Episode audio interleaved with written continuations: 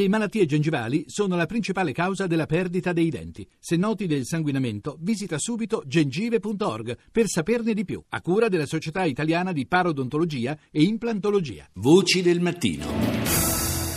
E partiamo subito questa mattina dalla Francia perché eh, ci sono ovviamente i problemi del maltempo che avete sentito. Allora saluto subito i nostri eh, primi due eh, ospiti collegati che sono eh, Anna Milan, inviata del giornale radio della redazione cronaca. Buongiorno Anna.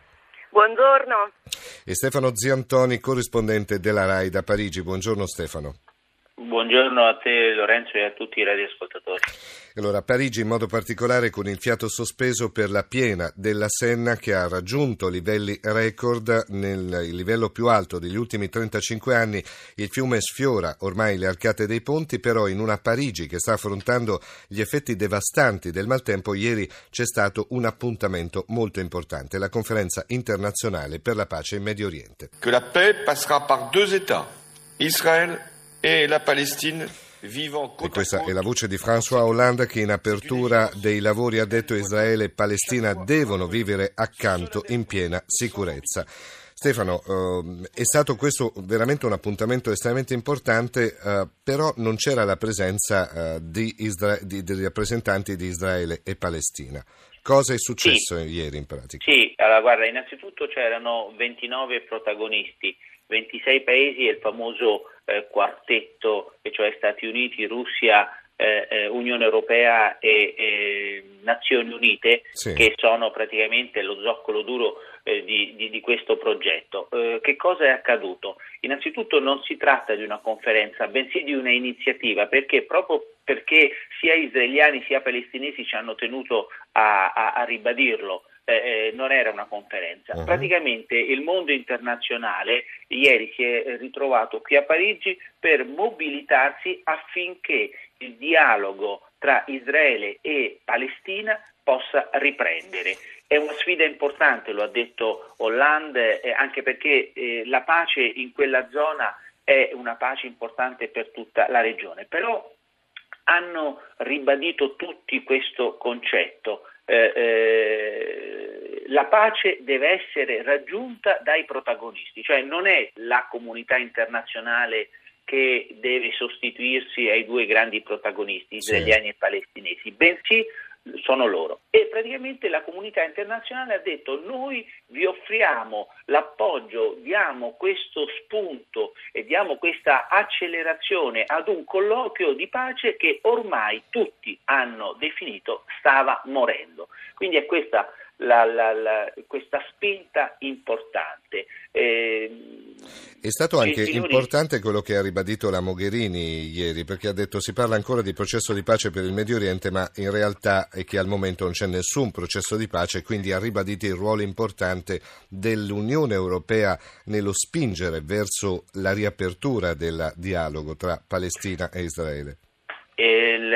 La Mogherini ha, detto, ha ribadito la comunità internazionale non vuole imporre niente a nessuno, però se si deve raggiungere eh, l'unica soluzione, cioè due stati che possano vivere eh, eh, in pace l'uno accanto all'altro, sicuramente eh, eh, le i protagonisti internazionali hanno un ruolo importante. In tutto questo eh, contesto, eh, che cosa è accaduto? Che Israele eh, ha, con Netanyahu ha detto io sono disposto ad incontrare eh, Abu Mazen a Parigi anche domani. Però sì. la pace tra noi si deve raggiungere parlando direttamente, cioè senza tutto questo eh, eh, parlare di conferenze di pace, senza tutti questi altri eh, protagonisti. Però comunque quello di ieri è stato un eh, momento importante perché? Perché presenti c'erano molti paesi del mondo arabo e l'Egitto che ha un ruolo importante in questo eh, già, scenario, già, sì, così sì. come la Giordania, l'Arabia, ma l'Egitto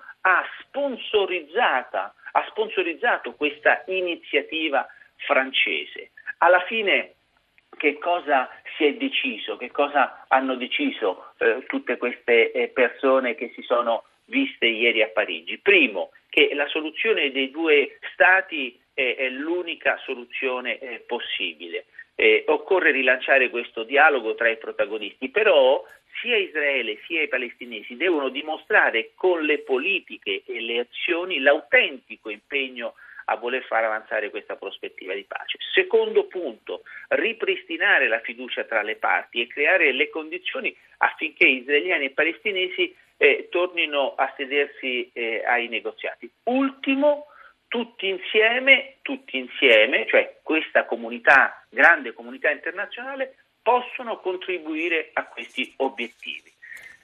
Quindi sicuramente eh, non, si delle, non, si sono date delle scadenze. Sì. Eh, si spera che entro la fine dell'anno si possa organizzare una vera conferenza internazionale di pace.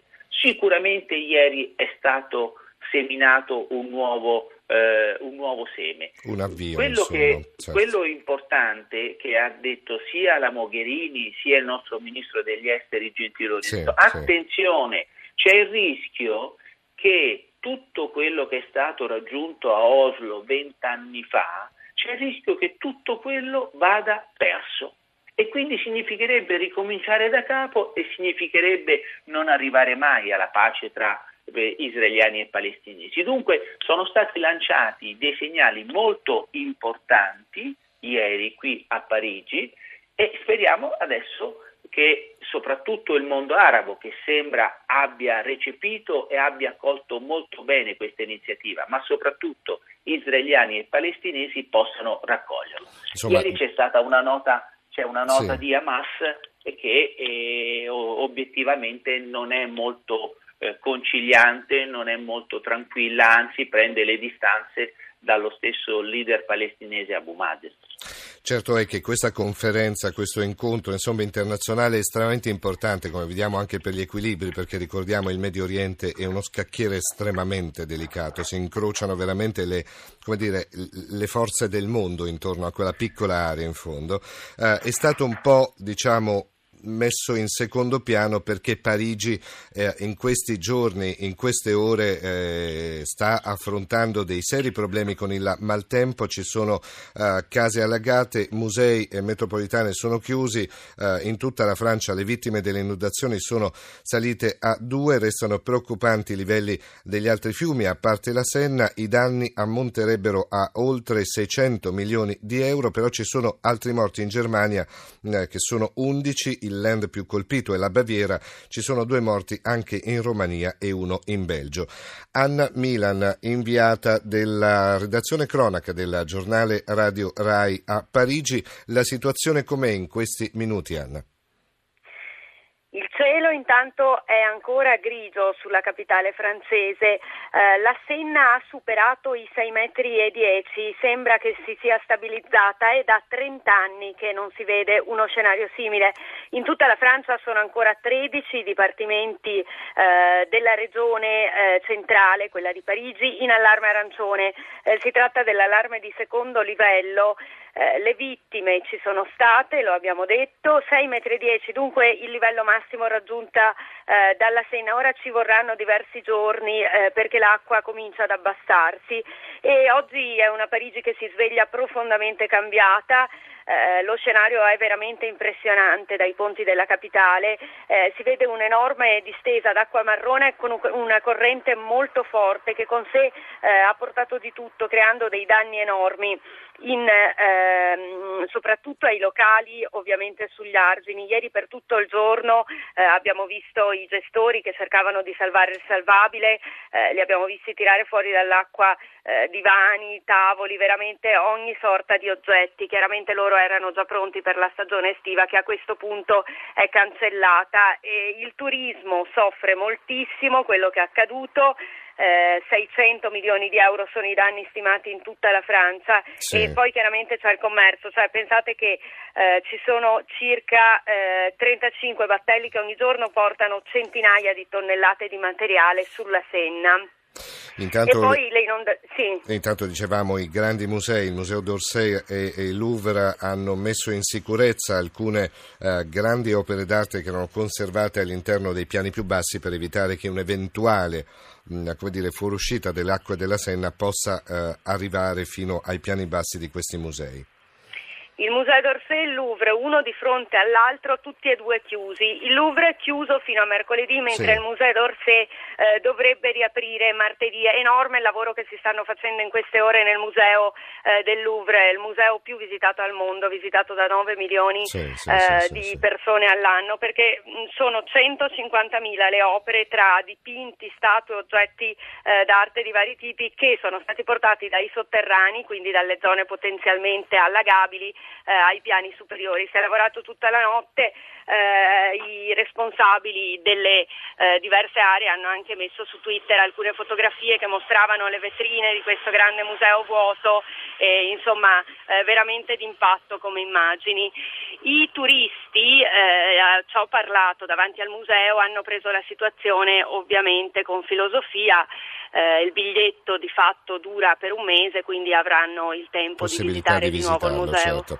Io chiederei a Stefano Ziantoni per salutarci qual è la reazione della popolazione parigina, perché insomma i francesi hanno un carattere abbastanza forte. In questo caso è messa a repentaglio anche la sicurezza di una città straordinaria come Parigi. Come stanno reagendo? stanno reagendo molto bene, così come hanno reagito dopo i due attentati di gennaio e di novembre. E considerate che ieri eh, è stato chiuso anche il Gran Palais, altro sì. eh, punto Simbolo, di certo, riferimento certo. per turisti eh, e, francesi. devo dirti che eh, ad esempio vicino a casa mia hanno installato lungo la strada delle barriere metalliche onde evitare che se la Senna fuoriuscisse eh, possa allagare tutto. Ebbene, la vita continua normalmente, sono molto pragmatici, sono molto sereni, eh, attenti, ma non si fanno prendere dal panico. Li vedi sempre sistematicamente con il sorriso e affrontano la situazione con molta, con molta praticità. Questo bisogna dirlo. E anche in questa emergenza, perché come diceva la collega, è dal 1982 che la Senna non si alzava così tanto, ciò nonostante la vita continua. Ieri sera, ad esempio, nelle braserie c'era tanta gente. Ecco, quindi nonostante il maltempo e nonostante quella che è la, la situazione e gli, dire, anche l'allerta, se vogliamo, per quella che è la, la, la situazione della sicurezza a Parigi. E allora... Guarda, hanno approfittato, i pescatori sì. parigini hanno approfittato del, della Senna Alta per pescare. È anche un modo per sdrammatizzare. E allora grazie, esatto. grazie a Stefano Ziantoni, corrispondente della RAI da Parigi, e grazie ad Anna Milan, inviata del giornale radio a Parigi. Grazie a entrambi, buon lavoro.